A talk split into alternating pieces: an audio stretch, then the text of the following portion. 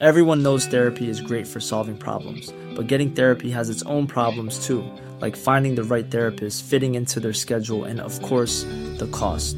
Well, BetterHelp can solve those problems. It's totally online and built around your schedule. It's surprisingly affordable too. Connect with a credentialed therapist by phone, video, or online chat, all from the comfort of your home. Visit betterhelp.com to learn more and save 10% on your first month. That's BetterHelp, H E L P. One size fits all seemed like a good idea for clothes Nice dress. Uh, it's a it's a t-shirt.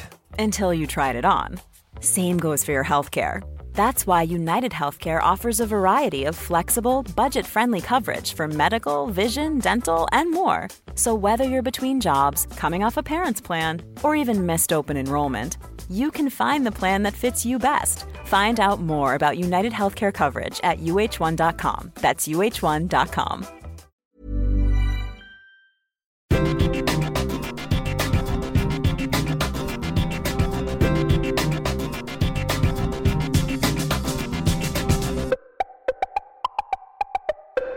Hello and welcome to Why Would You Tell Me That? A podcast by me, Dave Moore, and him, Neil Delamere, talking about wild, crazy stories and facts that we've heard and uncovered around the world that we must bring to you for your oral delectation. Wow, what Yeah. a phrase that was. Been practicing that for a long I mean, time. I think that should be the line in, you know, those, oh, we- oh the ambassador, you with these Ferrero Rocher, you were spoiling us. yes. I think yes. that would be better if they said, with your oral delectation, you are spoiling us. with these uh with the, with the little um ear ear what are they called things you're not supposed to put in your q-tips with these q-tips you are Q-tips. hourly delighting us Funny enough, it's the ad campaign that didn't work. Yeah, I've complimented your beautiful use of language, and then the very next sentence, you struggle to get any words out in any sort of order that would make any sense. Quit while we're ahead. This is our. We Yeah. know this. Quit while we're ahead. Anyway, you should follow us uh, on social media. On Instagram, you'll find him at Neil Delamere Comedy. I'm at Dave Today FM. The show is at Why Would You Tell Me That? And we love when people get in touch, and so many of you do, with comments and suggestions and ideas. And uh, what I'm getting a lot of Neil at the moment uh, in my own Instagram is, I don't think this would make a full episode, but and they drop these little factoids. So I think they're And the- brilliant. that's usually from me, and yet we've managed to stretch them out into at least seven full episodes. Well, we are proudly part of the ACAST Creator Network, and Neil Delamere is going to stretch some terribly implausible topic or subject out into an episode today. What do you got for us, Neil? Uh, in part two, we're going to ask the question what connects Cleopatra and the Arc de Triomphe in Paris? Wow. Any ideas? I can't even think of a joke. Damn. Welcome to my current tour, Dave. Welcome. No, it's going very well. Actually, I can't even think of a joke is a good name for a tour. I would go and see that. You No, know, no, I, I always think you should never give the reviewers the first line of a bad review. this show is entitled I Can't Even Think of a Joke, and wow, does Delamere deliver in spades. aptly so. Uh, so we're going to be joined by Ciaran Bartlett, who a lot of our listeners north of the border will know as a comic who sells out the arena in Belfast many times over. But I happen to know he is a BA, an MA in uh, ancient history, and is a PhD. He has two PhDs, and he's going to talk to us about what might connect Cleopatra and the Arc of Triumph. Intrigued? Double doctor comic. Yeah, There's, there's very few of them around. yeah. What is he Lay, doing? lay person Neil Delamere. Slumming us on our trivia based nonsense. Uh, before we get to part one, though, I I feel No, we're, we're in, sorry, we're in part one. Just so you should No, no, know no. that. No, no, no. no, This is kind of okay. Let us call this the prologue then. Oh, so okay, part- okay. So this is the prologue to part one. I feel that we you, keep. You say prologue. Uh, I say, you know, you're just fluffing me um, for my oral delectation. what? It's like those little ponies. Uh, Are there little ponies that do that? I a don't, little know. I don't know what you're watching. it's a very specific search history that is, isn't it? Isn't there little ponies that come out and and Little ponies. Neil Delamere's Google search history. Little pony fluff. My Little Pony. It, it was a My Little Pony that wore provocative clothing and danced around a bit. Oh, sorry. Just so you know, that is a thing. What? Yo, uh, like My Little Pony being sexualized by people is so much a thing you have no idea. Is it? Yeah, because my kids now they're a bit older now; they wouldn't watch it now. But certainly my daughters, when they were growing up, were My Little Pony obsessed. So you'd Google, you know, My Little Pony things or whatever, and then Yeah. you'd occasionally see something and go, "Oh, right, I'll I'll I'll just put the safe search on there." So That's that's not good. I mean, No. cartoons and the like should not be sexualized, with the notable two exceptions of Jessica Rabbit, humana humana humana, and oh, they're all both rabbits actually. The one in the caramel Cadbury's caramel. oh yes, I yes, mean, uh, you know those two notable exceptions. voiced by Voiced, uh, which one? the Caramel Bunny, Oh, uh, Joanna Lumley or someone? Miriam Margolyes or whatever her name is. Oh, way! I would not have put those two together. Not many have, but there you go. um, so this is the kind of prologue to part one, okay? Foreplay, Uh, yeah, because we have, yeah, yeah, foreplay. I'm going to look up that horse thing by the end of this. Oh Jesus! I'm going to look it up. Um, we keep asking people to leave five star reviews, you know? Yes! but to review absolutely anything at all. Anything. Thinking that they wouldn't do that. And then we read some out the la- a few weeks ago, and um, well, they've been further. I, I, I, I suppose inspired, Dave. Let me run you through some five stars. Why would why would you tell me that? Wonderful. The macerator in my upstairs bathroom got repaired this morning. I was told off by the engineer to apply descaler more regularly. Enjoy. End. Thank you very much. That's not even a review. It's just it's just a story. It's a terrible, terrible story. Yeah, and also I had to look up what, what a macerator was, and it changes solids to liquids. I think it might be the cleverest way of calling us shit. I'm not really sure. It's it's extremely it's extremely effective. Um, UFO detector. Again, we get five stars. Uh, Oh. I don't I don't know if this is a scam or if mine was broken, but it doesn't work, and I'm still getting abducted by UFOs on a regular basis. five stars. So that still counts for our Yes. show as It a five star podcast, That's right? because Apple doesn't read the doesn't read the views. Just looks at the star ratings and the fact that there's there are characters typed. That's all we need. I listened to this show, and about an hour later, the cramping started. Soon enough, I was as bloated as a balloon in Macy's Thanksgiving uh, Day parade. Ooh, an American listener. When the rumbling started, I sprinted down the hallway and made it to the bathroom just in time for the four horsemen of the apocalypse to stampede from my backside. The four fluffy ponies of the apocalypse. you want the Clydesdale out first, don't you? To- no, actually, you want the Clydesdale out last. You want want him out of- at any point. You want Shetland pony, um, yeah, Shetland pony, like a six furlong sprinter, then maybe a show jumping horse because they're big, many hands high, and then the full on Clydesdale. Holidays are coming, holidays are coming. Look at his furry forelocks. Um, anyway, they stampeded from his backside, laying waste to the home's septic system and my will to live. After three hours of a pelvis shaking assault, I was spongy and weak, surprised that I had any, I had any bones left. I cursed Neil and Dave with the little strength left that I could muster. You just have to listen to this show to get this. Love everything you do, guys. Keep it going. I can't even ah. remember what show we were talking about. I don't care. That's fantastic. That is just fantastic. Like, yeah, this is my favorite thing that our listeners have ever done. This was no use outdoors in the recent cold weather. And unreliable in our hallway too. Warming it up did not help. To stick, it needs to be used in a room that is too hot for comfort, which is a pity. It was far too easy to remove. not at all like the popular brands. Unfortunately, cannot recommend this. But why would you tell me that five stars? I, I don't know what that is. Do you know what that is? Didn't work Okay. outside. uh, Needed to be in a hot room. No, I've no idea. But I love Okay, one last one. We named our cat Neil Delamere. it. stop the review right there. Full stop. Sentence done. although he goes by his nickname Yabo. Yabo was a climber who was part of the Stone Master generation in Joshua Tree and Yosemite. He was a unique being and brilliant and bold climber. He would sometimes exceed his ability and get the shakes on dangerous free solos. My cat gets the shakes too, but is fearless. He is pretty funny too, so we don't regret calling him Neil. But it's more fun to call Yabo when it's time for him to come in. We live in the mountains and don't have any neighbors. No shit. you live in a compound and it's only a matter of time before all of you are gone. Uh, we also live off grid. Again, no surprise there. yeah. Regards to the rest of the lads in the militia. Um, so listen to lots of podcasts, and this is one of our favorites. So keep them coming in. They're absolutely class. Naming an animal Neil Delamere is one of the finest things that's ever ever been Oh, ever occurred oh, in humanity. Please call your next uh, cat or dog a Dave Moore. Uh, so now we can go Yes. to part one. Let me oh, throw I a get question you. That's to the you. that's the foreplay over. Okay. Yes, that is the and now And now sufficiently. for the main course. if that was true, the part one would be about 90 seconds long. Um, for part one, let me throw you a question. And it's kind of related to part two, but I shouldn't have told you that. Who is the most highly paid sportsman of all time? Oh, Can I give you a clue? Yeah. It's not Lionel Messi, but it is someone who is Portuguese.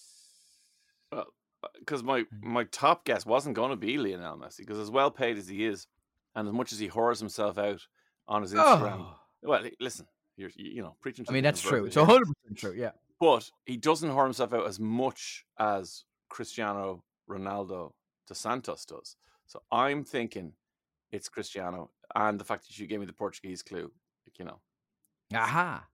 That was a bit of a red herring. I said Oh. Portuguese. He was from Lusitania, which is kind of now Portugal. Uh, he's actually identified. Uh, yeah, he was identified as a as a Spaniard in some of the records, but no, it's not. It's uh, Gaius Apollusi- Apollisius, Apollius, Apollius, Gaius Apollius Diocles. Uh, uh, look, if you want me to get my 11 year old up, he knows every footballer in EAFC 24. Yeah, So I'm sure he can find him in the Greek uh, second division or whatever, but I don't know who you're referring to. Diocles is a Greek name. Mm. Well done. Uh, he was a charioteer. He raced until he was 42. By the time of said demise, Yeah. right? So he grew up in Lusitania, um, which is the Iberian Peninsula. So th- there's a little bit of doubt to where he was actually Sure. from. Um, he was a Roman chariot racer, and by the time he died, um, his career earnings were marked down in a in a stone inscription, and they totaled well over 35 million sesterci. 35,863,120. He Okay. could have fed all of Rome for, for an entire year. He would have done, like, a, the most handsomely paid Roman governor would have done five times his salary. And he could have bankrolled the Roman army, which was at its height at that Yeah, point, Yeah. for a fifth of the year. So hang on. Can we take this sesterce payment and turn it Yes. into real world modern money? Yes, we can. Oh, thank you. So what happened a few years ago was uh, Dr. Peter Struck, right, who was an associate professor of classical studies at the University of Pennsylvania. He Mhm. wrote this article, right, and um, what he what he did was he mentioned this because this was around the time that um, Tiger Woods was going to was nearing a billion, and they were talking about will he be the first billionaire sports person, right? Yeah. So your man writes this article for a, a relatively small kind of quarterly, and every single paper up around the world takes it up because they don't know about uh, Diocles. So what he did is he took the one fifth of the army figure, right, that he, he could have paid for the Roman army for a fifth of the year, and he applied it to how much it would cost to do the same thing to the closest analog, which was the U.S. military. This is what he reckoned, Okay. and then he extrapolated a modern day net worth of something around fifteen billion dollars. Oh my God. yeah. Jesus. 15 billion.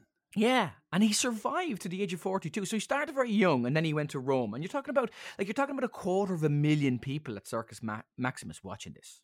And you're also talking about like, uh, you know, uh, it's not he's not a gladiator or he's not a Christian being sacrificed by the lions. But I can't imagine that the health and safety around chariot racing is too high in the agenda for the Roman circuit gods. You know, It's not great. Yeah. Do you think there's a fellow walking around? There's no telly, but there was a fellow walking around with like a big Latin board saying, "Have you been injured at an accident at work that wasn't your fault?" As some guy walks out still attached to a horse because they used to tie the reins around your waist. So this thing is absolutely lethal, and they'd be from the lower orders of society. And there was And, uh, the sorry, the other thing is, like, uh, if I'm not mistaken, it wasn't a like uh, it wasn't a non-contact sport. It wasn't just race around. Like you were literally slicing people, like slamming your chariot into their chariot, trying to Yeah. put your chariot in their horse's legs, like whatever it takes. Like, Yeah, so you yeah, you you you think that all those years watching Ben Hur Christmas that was like nine hours long Yeah. was, was going to waste. Dave, it has paid dividends right now. Yeah, they were pretty lethal. But they had these um they they basically had these teams, which was the Reds, the Blues, the Whites, and the Greens uh, at the Mm. start. There was a couple of teams added on later. Um, But the colours of the team jerseys provided them with names, and they had basically ultras, like you know, those hardcore Yeah, fans of yeah. these of these teams, and it was a great place to pick up women. Apparently, Ovid, the famous poet, said, uh, "You want to reserve seating in a good place to pick up aristocratic women." Right. Right. And then he went very creepy. He advised letting your hand linger as you fluff her seat cushion. A bit grim of it. A, bit little grim, to bit, be honest yeah. Uh, more than a little bit. But he won 1,462 times. Oh my god. But it's not even that's this this is where there's so many comparisons to modern sports. That Okay. not even the most. But what he was really good at was he switched teams. He eventually ended up in the red team. Right. And uh, the, the green team and the blue team were the most successful. He began um, as a white, then he went, he moved to the green, which was okay. This is a plum spot, but he then went to the reds, possibly because they're not as well stacked with the roster, shall we say? And he goes, you know, I can be the star of this. I'll crowd." go to the Reds and be the big, big, big Billy Bollocks. Yeah, I'll be big Bi- Billy Big Bollocks. Uh, I'll be I'll be Johnny Big Balls. I will be the main dude. I'll be Matt Le Tissier in the Southampton team. You I'll be the Neil Delamere of this podcast. That's what you were going to go to Dave Moore, weren't you? I No, could see it in your face. I was literally going to draw the modern day comparison of Cristiano Ronaldo going to the Saudi Pro League and playing for Yeah. Al Nassr Yeah, it, that's exactly the same and thing. Dave Moore on this podcast. Yeah. So wh- what he used to do was uh, a thousand of those, a, a thousand and sixty-four of his of his fourteen sixty-two. Like there's other guys who won, like Scorpus won two thousand. Oh, Right, so a, a good a, a good six hundred odd more. Uh, a thousand and sixty-four of his wins came at high stakes single entry races, where the teams would offer unto the cruel circus their best charioteer. okay. So he's going to get Without more money for that then. Yeah. And he also notched 110 victories in opening races following grand processions in which the races were apart. So basically, these are feature races. Gotcha. So he had the equivalent, either himself um, or somebody, whoever was doing his negotiating, he just went, I am going to max out my career earnings. I'm just doing Formula One races only. I know, like, my team needs to race in Formula Two or Three or whatever, but I'm not interested in them. I want Formula One, Monaco, Premium, Abu Dhabi. That's all I'm interested in. High profile, high stakes. Give me the money. Show me the sestertii. Yeah. Jesus. Help me, help you. Jarius Maguireus was his was his Oliver Reed, Oliver Reed like agent. And yeah. 15 billion. 15 billion quid. That's insane. Isn't it? Love Yeah. it. So sticking with transport for a second, um, if you fell into the boot of your car, trunk for our American listeners, because we now know there are. I mean, they're they're clearly there's something wrong with them. They're, they're living off grid, but yes. they're there. So if you, you fall into the boot of your car, how would you get out? Um, could I pull the red thing that drops the seats in front of me? Or you could just pull the handle. Usually, Oh, what? yeah, there's a handle in boots, particularly in in the US, certainly that'll open the boot for for when you're inside. No way. Yeah. Does that mean that there's a higher instance of boot nappings in the US than there is in other countries? Well, you say that joking, but the reason there's a handle is because of a woman called Janette Fennell. Right. So in the 1990s, Janette Fennell and her husband are out, and uh, they're in San Francisco. They're out with their friends. They come back. Uh, they pull into the garage of their uh, San Francisco home. Two armed men appear, Oh. force the couple into the boot of their car, drive away. Their nine-month-old son is in the car seat, Dave. Oh, Jesus. So they are freaking out. Naturally enough, she's in the trunk with her husband. Uh, she's she's freaking out. She doesn't know. She's trying to see if she can hear her kid, the nine month old, through the through the uh, the seats. Now let's skip forward a little bit. He's fine. Right. Kid is fine. Actually, when she got back, they had the, the thieves had taken her out, uh, taken him out, and left him in the car seat on the driveway. And he was found. He was he's perfect. Right, He's right. he's he's I don't know in his thirties now, but possibly right. Well, 1995. Do the maths there, okay? Um, so they're in the they're in the boot, and the thieves say, "Give us your ATM cards and give us the pin, and we're going to leave you here. We're going to come back unless you've given us the right thing." But they gave them the right thing, Right. so they didn't come back. So she and her husband are in the boot of the car, and they're pulling various different wires, and then eventually her husband finds this thing that'll open the boot, and she just thinks, "This is ridiculous. I need to." Uh, get manufacturers' attention. We need to have a boot release in a boot. Right. So hang on. So there was some kind of a boot release, or he just no, no, no, wires, wire. Like you're pulling off bits of the Oh, not the okay. upholstery, but the, the covering yeah, stuff. yeah, so yeah, near the brake lights, one would assume. He and he eventually it. eventually Right, pops right, it out, right. So she starts a campaign, and she writes to every car manufacturer, wh- going, "Why don't you have an emergency release latches?" Nobody comes back. Nobody. She thinks, actually, do you know something? They're, they're using this whole idea of, oh, well, if we've no data, we're not going to change the rules, you know. Mm. So she goes and uses, you know, this is pre-Google, so she's Yeah. using whatever Yahoo, Ask Jeeves? I can't remember those days. Uh, very wise man, I don't know. In 1995, there wasn't much in the way of search engines. I can assure you. So she goes on and she just looks up, like she'd look up trunk locked in and get ten thousand searches, ten thousand matches, and she'd read all of them. Wow. And then through this process, she's able to dig up 931 incidents involving a thou- well over a thousand people getting locked in cars over 20 years. Hang on. If there's 931 incidents, well over a thousand people, that means multiple people got locked in multiple times. What were they doing? Or, or there's They were somebody, playing some kind of a game. there's an older brother going, "Come on, we'll get into the boot with the younger brother," and the younger bro- younger brother's going, "Okay, let's do that."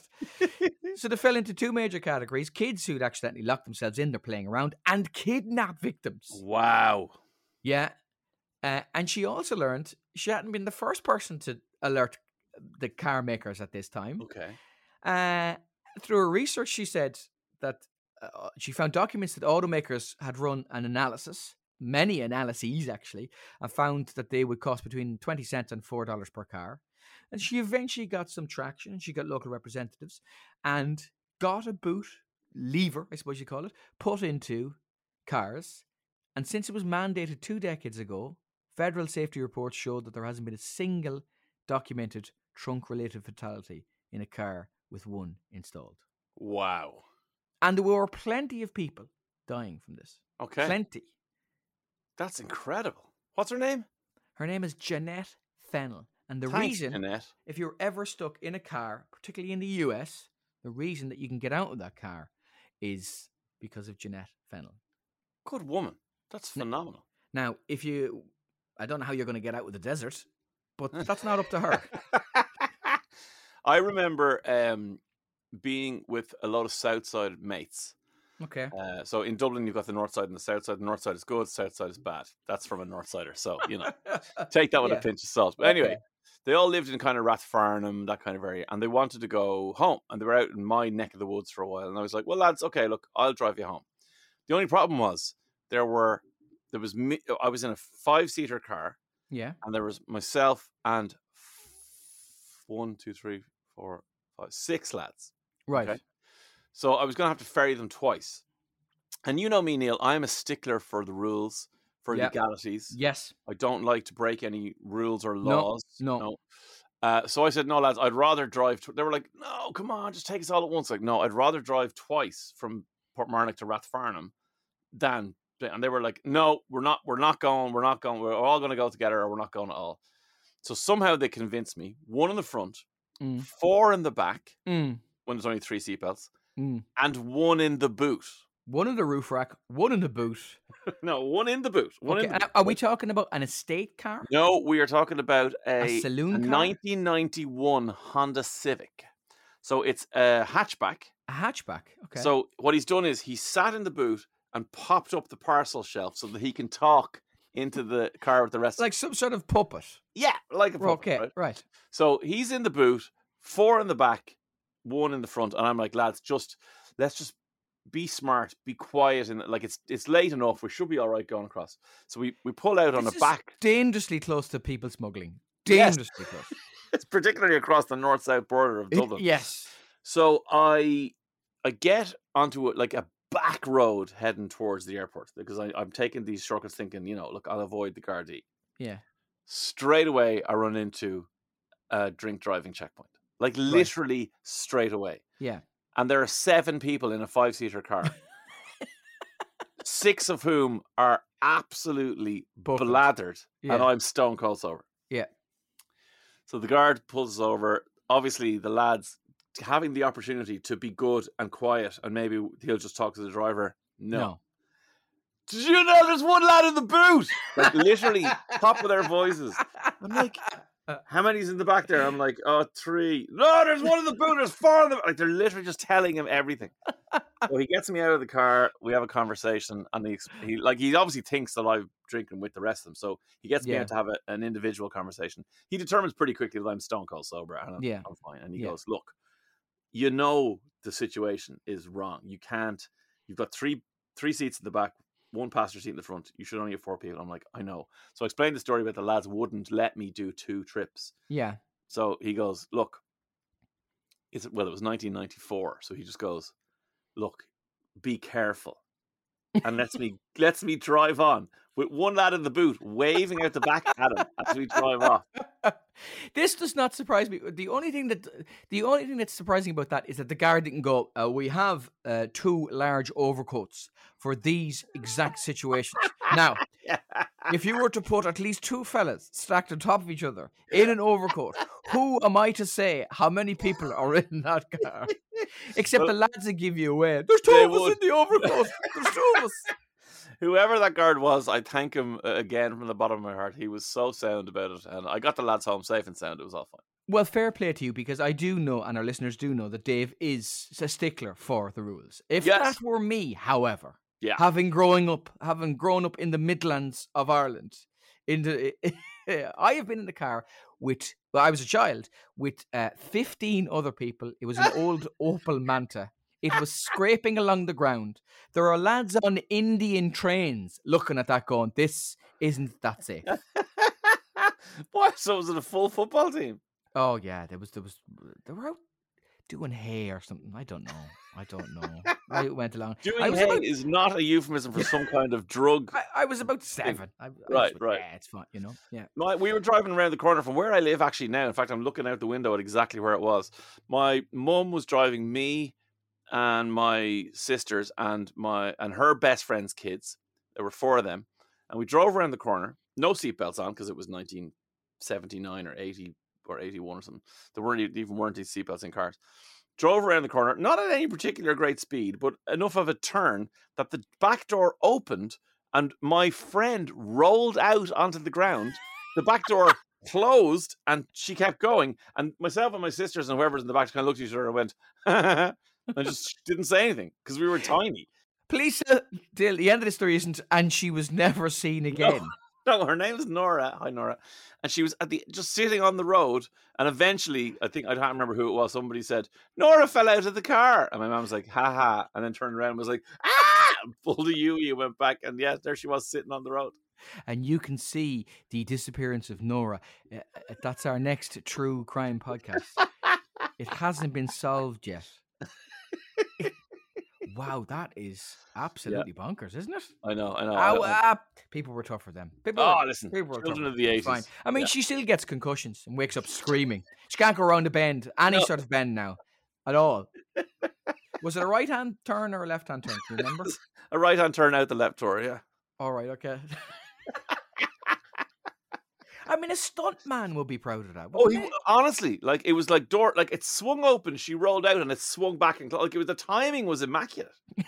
like you know, there, if there were judges at the side, they would have been holding up nines. Like did, your ma- was- did your ma ever try to do it again? no, No, at least not that I know of. It would be the most uh, te- terrifying enforcement of discipline, wouldn't it? If if your mother could selectively eject people from the boot of the car or from the back seat of the car with that level of skill. Did you do your homework? No, poof, bomb. Gone. Dave's gone. How did she do that? He was in the middle. That's how good she is.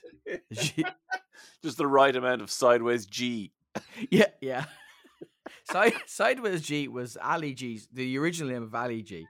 They, they workshopped in front of a folks group, various different names. Was Sideways G, Can't Find the G, uh, That's Too Much G, Zero G, GG's, and G Bag. And then eventually ended on Ali G somehow. And Ali G. Yeah. Dave Moore, we are going to talk about what connects Cleopatra and the Arc Triumph with the wonderful Dr. Ciaran Bartlett after this. And we'll ask him how many people fell out with the side of a chariot. That's that's very soon. Hey Dave, Yeah, Randy. since we founded Bombas, we've always said our socks, underwear, and t shirts are super soft. Any new ideas? Maybe sublimely soft. Or disgustingly cozy? Wait, what? I got it, Bombas. Absurdly comfortable essentials for yourself And for those facing homelessness. because one purchased equals one donated. Wow, did we just write an ad? Yes. Bombas. Big comfort for everyone. Go to bombas.com slash ACAST and use code ACAST for 20% off your first purchase. Everyone knows therapy is great for solving problems, but getting therapy has its own problems too, like finding the right therapist, fitting into their schedule, and of course, the cost. Well, BetterHelp can solve those problems. It's totally online and built around your schedule. It's surprisingly affordable too. Connect with a credentialed therapist by phone, video, or online chat, all from the comfort of your home. Visit betterhelp.com to learn more and save 10% on your first month. That's BetterHelp H E L P. Life is full of awesome what ifs, and some not so much, like unexpected medical costs. That's why United Healthcare provides Health Protector Guard fixed indemnity insurance plans to supplement your primary plan and help manage out of pocket costs. Learn more at uh1.com. Hey there, it's Michelle Norris. I'm host of a podcast called Your Mama's Kitchen. When I travel, I'm usually looking for a way to find a taste of home when I'm not at home. And one of the things I love to do when I am at home is entertain. And Airbnb allows me to do that. When I was in California recently, I rented a house that had a great kitchen. And when we were sitting around the table, we we're all thinking, we're in someone else's house. Someone could be in all of our homes as well.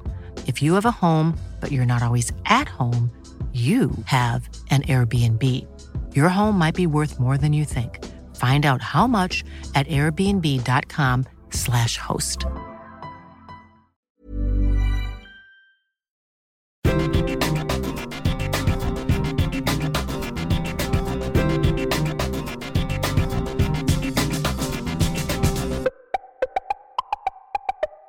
Okay, welcome back to part two of Why Would You Tell Me That? So, all I told Dave in part one um, is that we might connect Cleopatra's death and the Arc de Triomphe in Paris. We are delighted to be joined by Ciaran Bartlett, who loads of you will know as a comedian who sold out the SSE Arena a million times over and is a superstar north of the border in particular, but that is not why we want him. I also happen to know that he is Dr. Ciaran Bartlett with a BA and an MA in ancient history and is currently doing his second PhD in class What?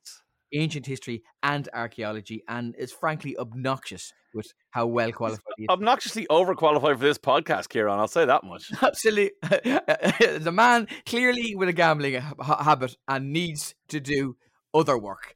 Ladies and gentlemen, it is Ciaran Bartlett. How are you, Ciaran? I'm I'm great. Yeah, thanks for having me. Did, did you know that I love a gamble? Did you know that? I didn't know that, but there's something about your entire aura that says I love a gamble. I would I would look at. I, I always say I never gamble, but I bet. You know that's how, that's how you know that's how you know I love it. Like you know. Yeah, absolutely. Hey, that's right up there with I have a system. As, as, as someone says, as someone is looking into the gutter for their Paddy Power betting slip that they drop. I have been that soldier. So uh, look, he is eminently qualified to talk about this. That's all I said to Dave, by the way, Ciaran. Ciaran, I just said to him, Cleopatra's death, Arc de Triomphe. So before we get to the Arc de Triomphe, let's talk about this is connected to Roman triumphs, Yeah. isn't it? Roman triumphs. Okay. So Cleopatra allegedly said something about Roman triumphs. Before we get to the Ark, what exactly is a is a triumph in ancient Rome, Ciaran? Right. So so in ancient Rome, a triumph was like a, a big, massive parade that um the generals, victorious Roman generals, would celebrate whenever they came back to the city. So like maybe you've been away.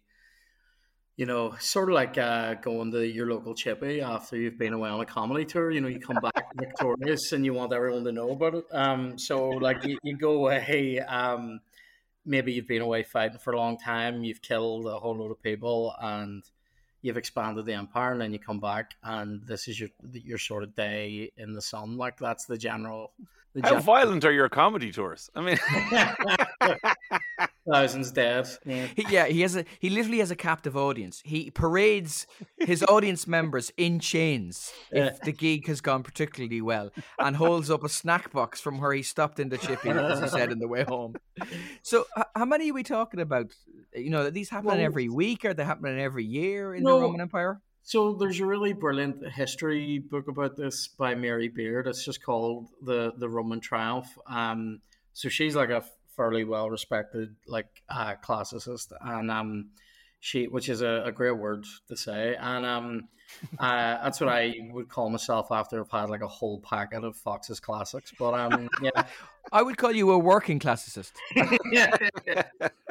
So I would think, I mean, according to her book, it says that there was basically a good few hundred of these in uh, about a thousand years. So maybe one, like, I mean, it didn't happen this way, but maybe Sure. one every every couple of years. Mm. That kind of a Yeah. like a sort of spread, you know. And and certain years obviously had, um, you know, you, if they were doing particularly well, they could have more than one a year, I suppose. So, Yeah. what did Cleopatra? What did she say about a Triumph? Right. So the kind of the kind of background on, on the Cleopatra one was like I actually tried. You know, I tried to watch uh, the movie about her. That's uh, Elizabeth Taylor. I'll say Oh, it's, it's, it's four hours long. I was like, man. so like I did, Longer than a triumph itself. uh, I did I did an hour and a half of it the other night and went I'm gonna have to come back to this. So like she was the ruler of Egypt with her brother, who was like a, a boy a boy pharaoh. He was a, a wee dick for want of a better expression. Um and he didn't like her and wanted her dead and tried to kill her and all this. And then he killed Pompey, who was a famous Roman general who'd celebrated multiple triumphs. He killed him and handed his head to Julius Caesar. Julius Caesar was after Pompey, but didn't didn't want him dead necessarily. Certainly didn't want him to be beheaded by this way upstart from Egypt. So he was raging about that. And then Julius Caesar basically gave Egypt over to Cleopatra, got rid of the brother, and then was sort of had a child with her and all that. And then when Julius Caesar died, his general Mark Antony sort of took up with uh, with Cleopatra. Richard Burton, obviously, great times, and um, and uh, he took up with her, and and they were uh, then. This is very complex, but together, Mark Antony and uh, Octavian, as he was known at that time, went about sort of ki- basically tracking down and killing all the people who uh, they thought were responsible for Caesar's death. And then Octavian and Antony turned on each other. Basically, Antony took up with Cleopatra, leaving. He, he was previously married to. This is so complex. He was previously married to Octavian's sister. He left her uh, for Cleopatra and was staying in Egypt. And basically, Octavian went after them and eventually uh, did them at the, the Battle of Actium, which was like a naval battle. It's almost like the Real Housewives of Alexandria or something. Like I love I love the way that most classicists would be like, and according to this research and according to this, this is the original source. Uh, I watched Antony and Cleopatra and got an hour and a half into it. Is if I hadn't read out your credentials at the start of this, I would have ended this phone call at this stage, describing. I know some of the sources, to be fair. I do know some. No, I know that on the bookshelf. Plutarch I- I- and Pliny. I- He's read all this stuff, Dave. Oh no, it, it's TCM movies, uh, Sky Cinema classics. I like the fact that he described both both Mo Salah and this pharaoh as wee Egyptian upstarts. right? So, so Es- essentially, she loses her power after the Battle of Actium. But what does she say about the triumphs? She says something very specific, allegedly.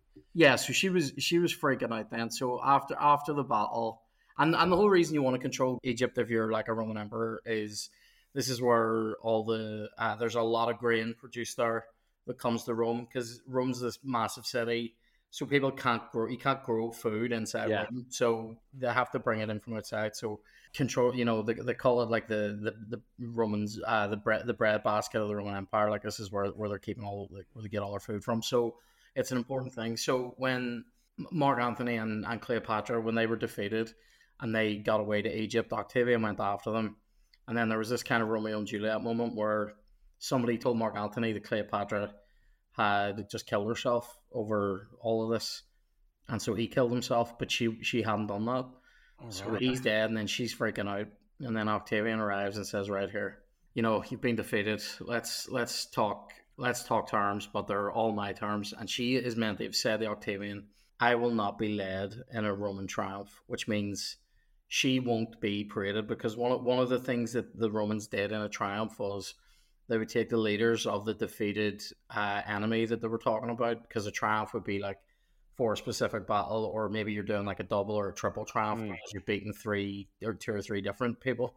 So when he beat them at Actium, uh, they were worried that they were going to be paraded through the city. Now this is like you're paraded through. You'll be naked. They'll throw stuff at you. People spitting on you and all that. Like, and then probably somebody will just dander. You'll get tortured and whipped or whatever, and then maybe at the end, somebody will just step out of the crowd and strangle you. Like that's the right. like an executioner will come out and just strangle you in front of everybody. Or the Romans are very good at coming up with all kinds of really mental ways of killing people. The, right. The big big gestures, big deterrents. Like um, so like one of the ways they used to deal with people that they didn't like was they would like stitch them in the bag with a load of like hungry wild animals and then throw the bag into the river. So it's like a oh my god. You know, and, and, Cleopatra's sister had been brought through a parade before, and she wasn't she she wasn't DTF as they say. She didn't want to do it. So um, she uh, she was like I, I she's meant to have said I will not be led in a Roman triumph. Now I, I deep dived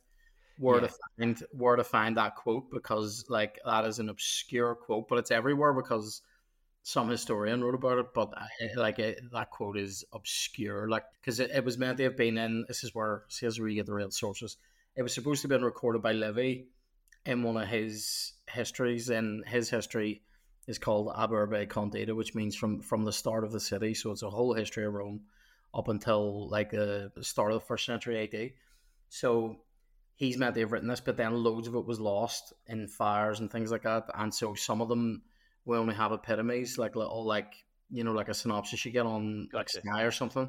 Yeah. We only have that, but some other historian quoted him saying that he'd written this. So we'll have that. And, and apparently she's pacing around the room where she's being held, repeating this phrase like a mantra, right? And then she's worried about like about what Octavian's gonna do to her. And he's meant to have come in and been like, Here, listen, I have no plans to parade you in a in a triumph which is exactly what you would say to somebody. totally. totally planning it. She's meant to said, I, I, I'm not going to go on a triumph. Oh, uh, side sidebar here. I do think that if you were, imagine how cool you'd look if you were stitched into a bag with a load of wild animals, like you, a crocodile, and a lion, and you came out having eaten the crocodile and the lion. You'd look hard as nails. Just wearing a, a Lacoste t-shirt, right? And like the mane, mane of the lion. Going, somebody found a heart. Where's the Tin Man? That fucker's next. I think that would be very cool. So basically, we're here in the world of triumphs, Dave, right? Cleopatra yeah. has said, I will not be led in a triumph uh, because there's these bizarre parades that are about showing the might of the victorious general through Rome. And there's been loads of these. So, like, they had weird and wonderful elements over the course of the thousand years. Pompey the Great had a great one, obviously, living up to his name, involving elephants. Elephants are obviously like this big deal for the Romans because of Hannibal. So, Hannibal came like a couple hundred years or whatever before Pompey or whatever. But Hannibal uh, from Carthage is supposed to have marched elephants and his armies up over the Alps and all right, which is absolutely mental when you think about it. But um, he uh, so he's meant to have done that, and people apparently when you would roll an elephant out on the battlefield, people would properly just shit themselves because they've never seen anything like it before. And um, I think it's probably like the modern equivalent of like going to like a see a movie in a 4DX cinema or something. You're just like, what even is this, right? and um, so you just you just shit. And um, so he he had expanded the empire. I'm just trying to remember what triumph was he did this at, but I know that he'd expand because he, he he cleared out a lot of Africa, but also a lot of the east and expanded the empire massively. So when he brings the the elephants back, you know, some of them are supposed to have maybe even gotten free and all, and this is oh something you know, like where they just cause an elephant got free in Belfast one time and it shut the place down. Like, like not, you know what I mean? So people people freak out like and shit themselves and get, get stamped on and all. But yeah, so he's.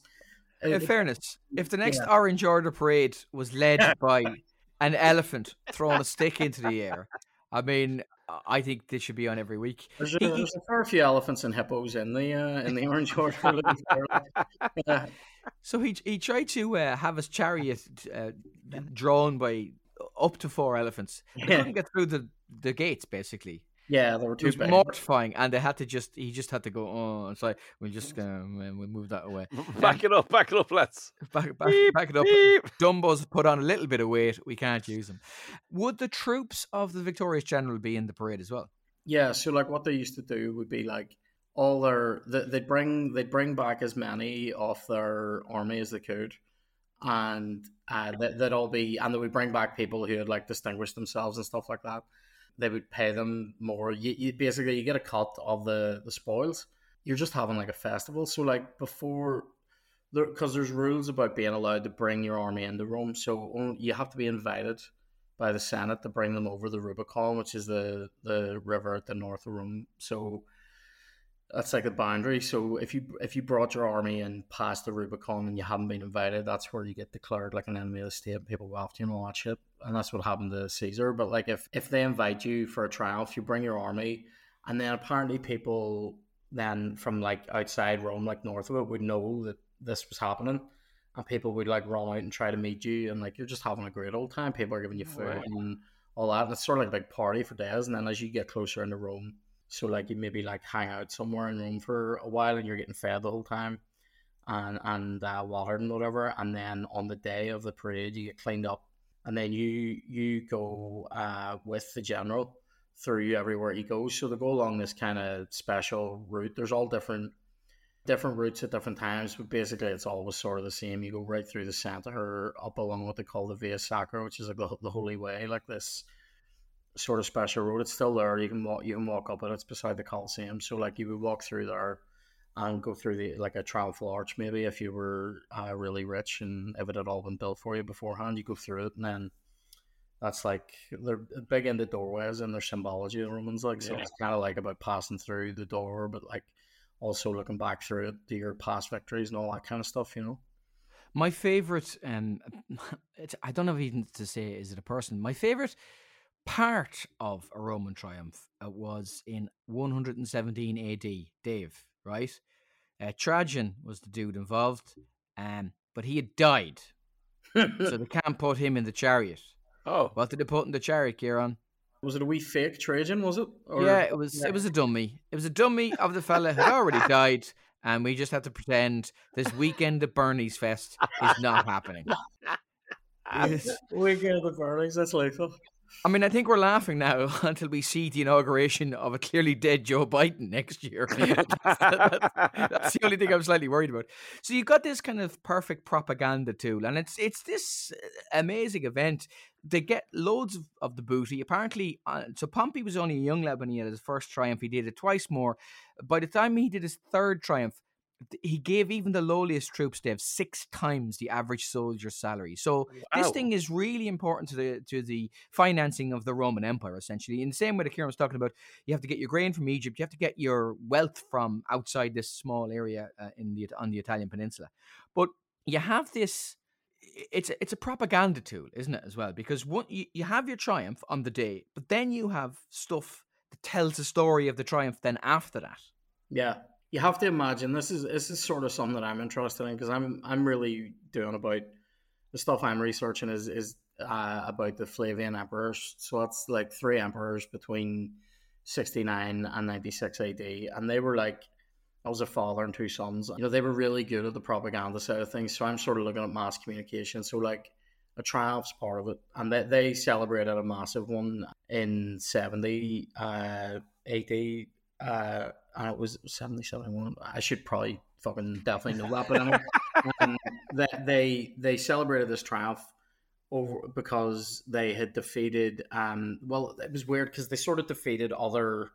After Nero, there was four emperors in a year in sixty nine. Wow. So there there was uh, three guys. There was Galba, Otho, and Vitellius, and then Vespasian defeated Vitellius, and then he sort of quickly uh, he, he stayed away basically in Egypt, so he was controlling the grain at this time. And his son Titus was fighting in uh, Judea, and they put down this massive revolt there uh, that had been going on, and that, that war kind of went on for about six or seven years, and they eventually basically they destroyed Jerusalem, destroyed the temple, and all that. And um, I think uh, propaganda wise, then like when the Flavians came in what they needed to do was like convince everybody that they were the guys. They we are here to stay. We're not like these other three, you know, or four dickheads before us who were like here for three or four months at a time and then killed and, and whatever. And that they were establishing a dynasty. So one of the things that Vespasian was really keen on, I think, was harken back to Octavian, who then became known as Augustus. So he became like this. Augustus was this amazing sort of, you know, political figure general who like took over, uh, and and became the first emperor really, and then this is like about a hundred about a hundred years after Actium. Uh, so one of the things that they did was started like issuing coins, sort of comparing themselves to Augustus and other other emperors had done this as well, but they started like harking back to things that Augustus had done in their imagery and things like that, the way they looked, the way they dressed, the way um, he presented his two sons in the same way that Augustus presented his two adopted sons, and this sort of thing as potential heirs and all this, and like, and then when it came to the trial, the things they were really keen on doing was like, let's make this a day that Romans will never forget. So there's a, a a really good classicist who called Paul Zanker who writes about like imagery uh, in in Augustus's age, but he says one of the key parts of like trying to promote propaganda through images at this time was convincing Romans that they lived in the best place at the best time ever, mm-hmm.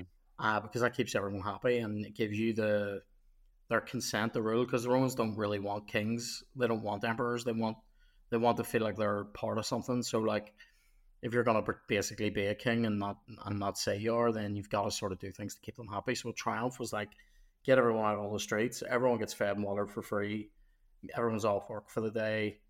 You know, maybe it's on for a few days and people are getting blocked and having a great time. And you're getting to go out and see that you're part of the biggest empire in the world and that, you know, they're bringing back enemies who are, and, and they're getting torn to bits in the streets. So it's this massive, like, it's a massive, massive event and then afterwards commemorating the event in coinage, architecture, and things like that. So like, so the, the this would tell the stories, I suppose, because I mean there is no mass media at this point. Like there, you know, there there aren't daily scrolls being sold around the place to tell everybody the news. So you know, it's it's a way of letting people. I want to interrupt you, but there was a wee, there was a thing like that.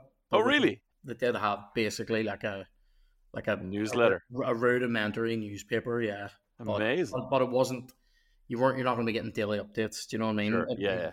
But yeah, sorry. No, all I mean is that like, you know, you have to figure out ways to, as you said, convince the populace that they're they're living in a great place.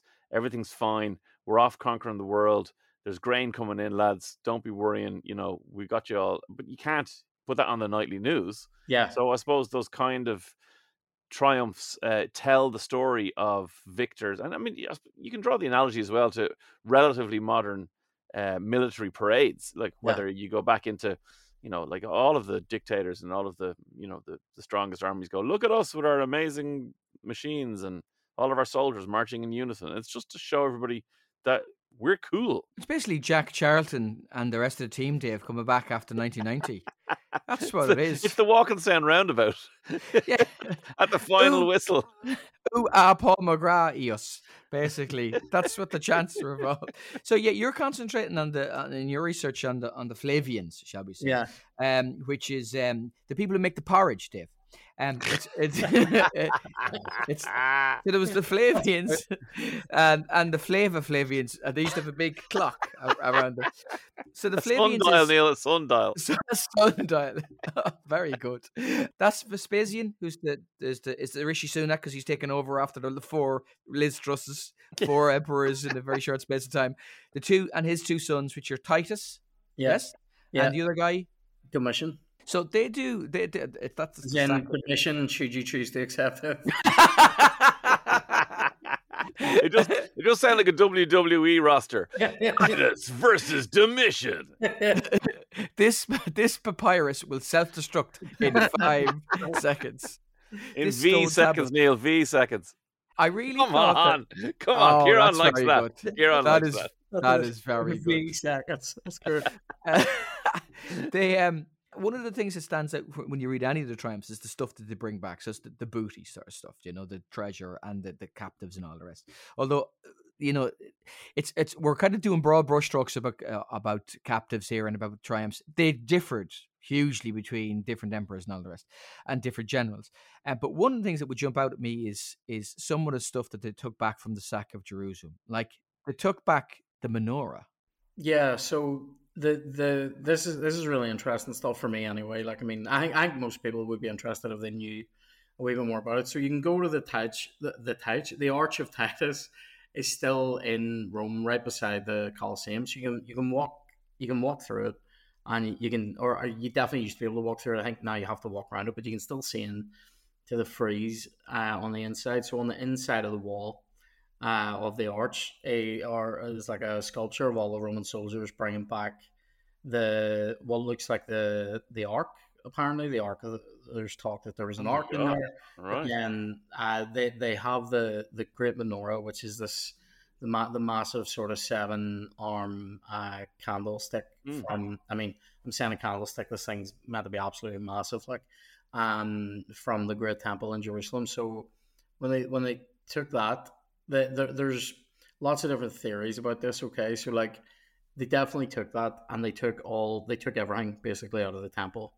So some people think then that they built that the they stored those things the basically the what would you call it like the ho- the holiest items of the Jewish faith in uh, a Roman temple in a temple that they built uh, for the sun god. So it was like this thing, Sol, Sol Invictus. So this uh, thing that it was like, you know, even your even your god is beneath us and and that sort of a thing.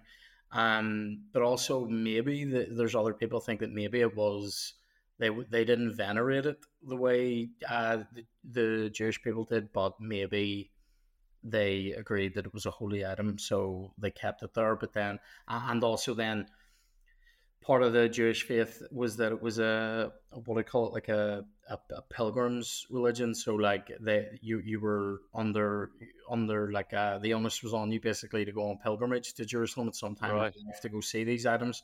And now people would have to go to Rome to see them. So this was Okay. it was all part of that, and you would have to walk through. You know, it's this idea that like Jewish people are defeated now, and if they want to see their holy stuff again, they've got to come to the home of the people beat them. It would basically be like you know, if you if you got to keep the uh, the Champions League forever, and you know, United fans if they want to see it have to go to City's ground. Like it's that sort of that sort of shit, except more violent. Um, and and, and uh, yeah, so like one of one of the things about that as well is like the, the the people they brought back. So in Josephus, he's like the main source. So he was a real rat bastard, by the way. And no people won't say it that way.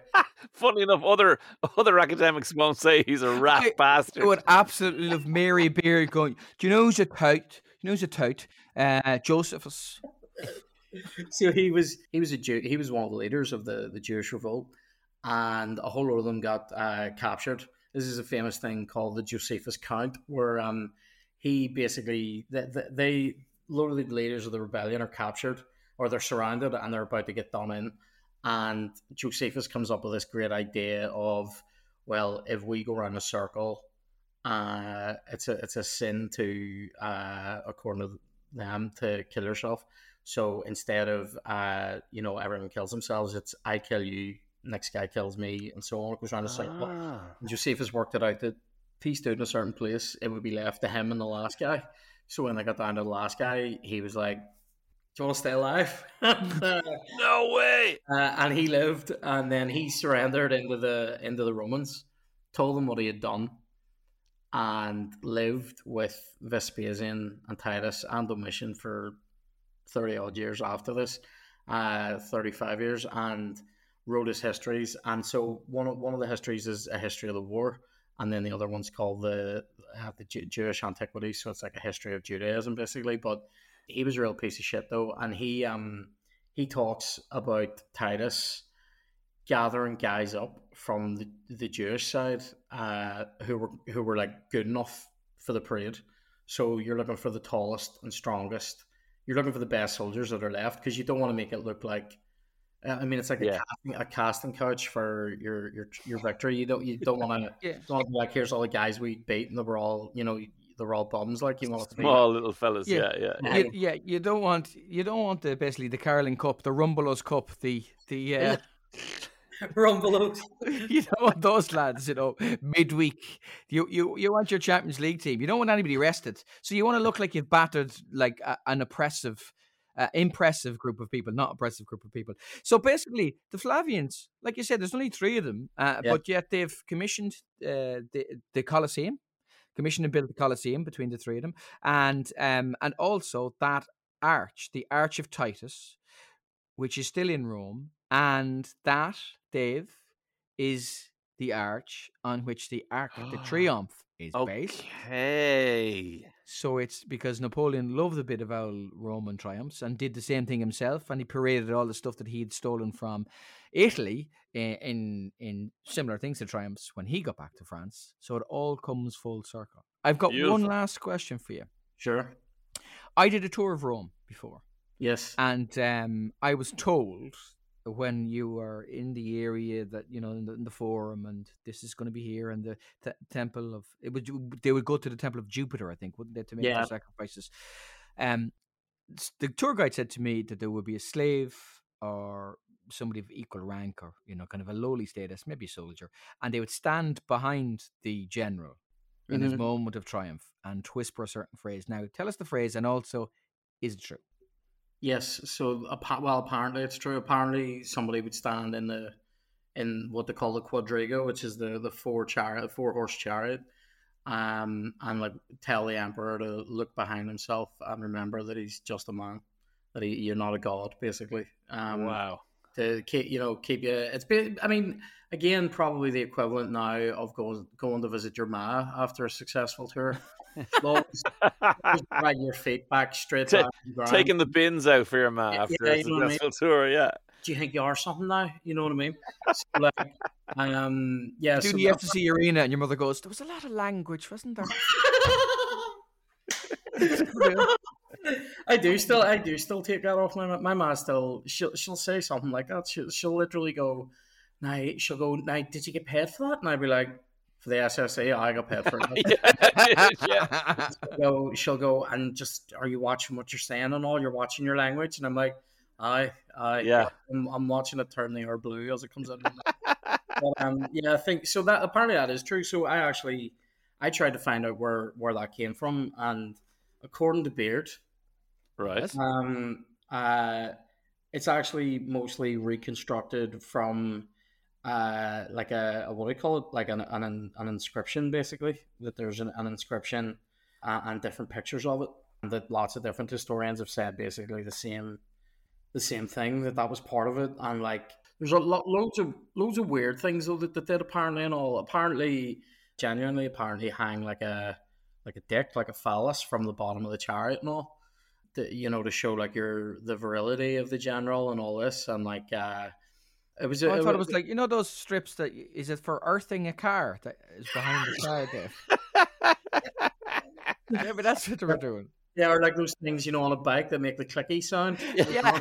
Yeah. Uh, that's why they used elephants. They used to just get the elephants in, chop off their knobs, hang them off the bottom, and they go, "Look what I did!" Yeah, you could have a massive chariot then. You like you Yeah. have proper clearance with the chariot. Mo- monster chariot. One guy driving a chariot called Mother's Revenge or something over another four chariots. Um, Class. So I'll say one last thing. Uh, Horace maintained, I think, that Cleopatra did away with herself to ensure she wasn't dragged to that triumph, right? But this is a narrative that a lot of Roman writers pushed, a, a trope, right? That um, Zenobia is meant to have done it, Cleopatra is meant to have done it, uh, Mithridate is meant to have done it as well. So it kind of reinforces this idea generally, Dave, that the only way the captives can take power is to kill themselves, and all of this Mm. is about just is about how Rome sees itself because we're only getting the Roman sources about these things. We don't know eno- ab- about the uh, uh, enough from those we Egyptian dicks um, who are not DTF, which is down to Pharaoh but spelt in a different way. Um, and there's a lot of kind of weirdness about how she killed herself. You know that whole thing of how she with two asps, and I don't buy. I don't buy the snake thing. That's the Egyptian cobra, which is six feet long. Just, there's never way you're going to get two of them in a basket of figs. So No, there's talk now. Some people think that the translation of that is is actually that she's used these two, like basically like a like a needle thing, where the needle has poison inside it, and, Ah. it, and it so it looks like a snake bite whenever you you jab yourself with it. Um, Gotcha. So that's what some people think she's meant to have done now. But also, like, I mean, that thing you were saying about like the people, you know, kill themselves before it. I mean, the reason why, if if they were doing it, the reason why is because one guy who didn't kill himself before it was this guy Vercingetorix. So he was this, he was the leader of the Gauls, and so when Caesar conquered Gaul and celebrated this massive triumph in Rome, he brought Vercingetorix in in through Rome paraded him naked and then strangled him in the street. Like, well, he didn't personally strangle him, but somebody else did. Yeah. I mean, it's it's not good. It's not great.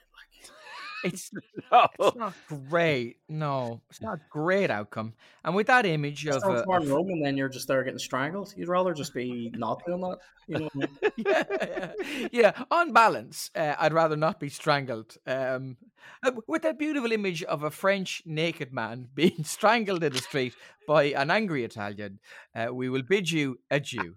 Arrivederci, and thank you so much for shedding some light on the Roman triumph. It is the one and only Dr. Ciaran Bartlett. You will never hear history described in quite the same way as Rightly they've so. done the Brilliant. Gauls. More of this, Ciaran. More of this. Thanks, Ciaran. Thanks a million. Cheers.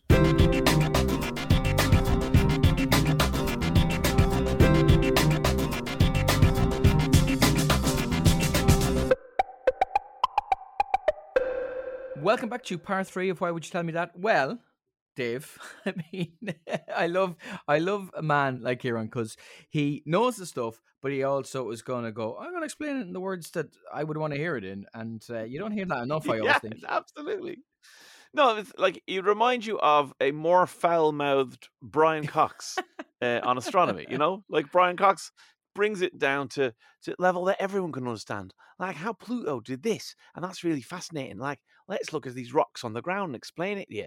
Whereas that's great and all, thanks, but you want him to say, "Ah, "That's fucking massive. That shit there. Look at that. That's fucking great, isn't it?" That's what you Yeah. want Brian Cox to do. That's what Ciaran Bartlett does in Yeah, an Nordic accent. basically, we kind of do the same thing in part one. We wander around. We just don't expect it from our experts, and then are secretly, not even secretly, delighted openly when they do it as well. So that was Roman triumphs. What do you got for me next week? If Neil, like a lot of people, you detest the sound of someone chewing with their mouth open, I mean, detest it. Yeah. I'm going to tell you next week why A, you are not alone, B, your condition has a name, and C, it's actually not your fault. Oh God, you've broken it down into A, B, and C. The Yep. research that's gone into this, you consider my appetite whetted, but not enough for me when I eat things that will satisfy my appetite for it to be noisy. How's that? You're a very polite boy. Your mammy raised you well. Thanks, Neil. Bye.